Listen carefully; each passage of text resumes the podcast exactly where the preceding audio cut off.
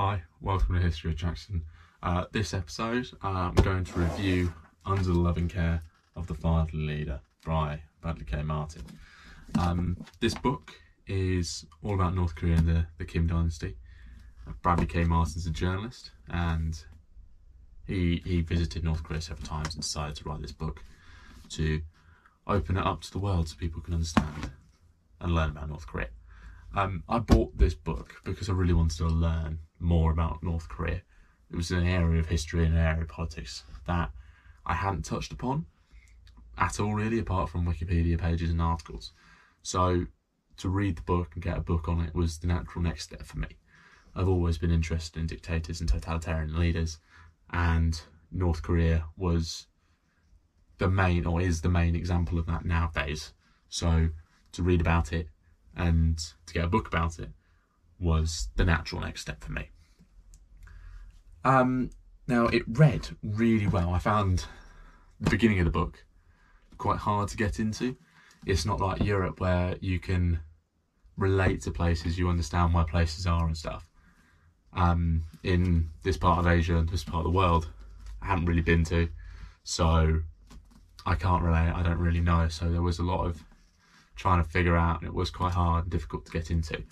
But once I got into it, and once I understood the characters, the the politics, and the area, I fully really got into it, and I, got, I read through the book quite quickly. Really, I did really enjoy it, and because he's a journalist, it's a different kind of writing style to normal historians. So he has interviews with um, people who ran away from the regime have gone to South Korea, they've gone to China, and those interviews kind of build the backbone of what he's talking about and what he's researching. Um, I did learn a lot from this book, so hence the the sticky tabs all the way around the side, which I've used for a couple of essays and proposals. My my favourite fact I've kind of learned about was the purges.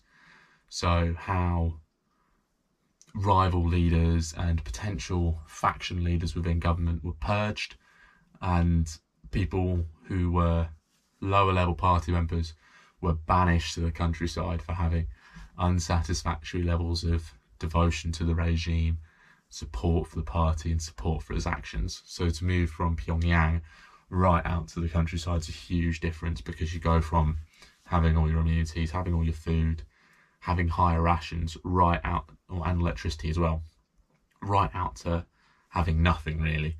Uh, lower rations different job less amenities and having to rely on the black market for just your everyday basic goods because your rations aren't enough to sustain you and your family. And i found that really quite interesting actually because it's different from different kind of purges that i've read about. So such as the the Nazi purges and the, the Russian purges under Stalin. Um, will I use this book going forward? I definitely will. I definitely want to pick it up and look at um, look at different totalitarian features for my dissertation. The Kim dynasty is an example of totalitarianism, and in the past as well, it has been. So there are plenty of things that I can use, such as the purges, economic planning, and just the oppression on a mass scale across the country in the secret places is something that I will want to look at and want to touch on more and research even more. Um, I'm going to put a link in the bio for this video so you can go and get one yourself. It's going to be an Amazon link. So you can go and get this book, you can go and read it, and you can learn for yourself. I think it's a great book, and you can definitely learn a lot for a kingdom that we don't know a lot about um, it's quite closed off from every day. Just because we hear Kim Jong Un in the news doesn't mean that we suddenly know everything about this regime. And it is an area I want to touch upon more. It is an area I want to read about more. So I have got a few other books to recommend and that I'm going to read next. So one of these is The Impossible State North Korea Past and Future, or, pres- or Past, yeah, Past and Future by Victor Cha. Um, this includes stuff about Kim Jong, which the under loving the care of the father leader doesn't touch upon. That goes right up until Kim Jong Il's, um, and this contains updates, so it is a little bit more advanced, a little bit more up to date. It is a little bit more concise and a little bit easier to read. So if you want someone to start, I would recommend this. I've already, hence the, the purple tags, I've already used it for some work. Uh, I just need to read in its entirety. Um, another book which I'm looking to read is The Real North Korea Life and Politics in a Failed Stalinist Utopia by Andrei Lankov. This is the fully updated and revised edition. This looks at um, North Korea politically and socially, where it's been and where it's heading, what might happen under the regime. Um, Andrei Lankov has been to North Korea. He has studied in North Korea as well. So it's very, you know, it does have a perspective of someone who's lived there. Very, uh, I think this can be a very interesting book. I'm looking forward to reading it and probably will inform my knowledge even further. And then finally, the the next book that I really want to read and get into and increase my knowledge on North Korea is The Aquariums of Pyongyang 10, 10 Years in the North Korean Gulags. It's by Kang Chol Hwan and Pierre Rigoulot. I hope I'm pronouncing everything right.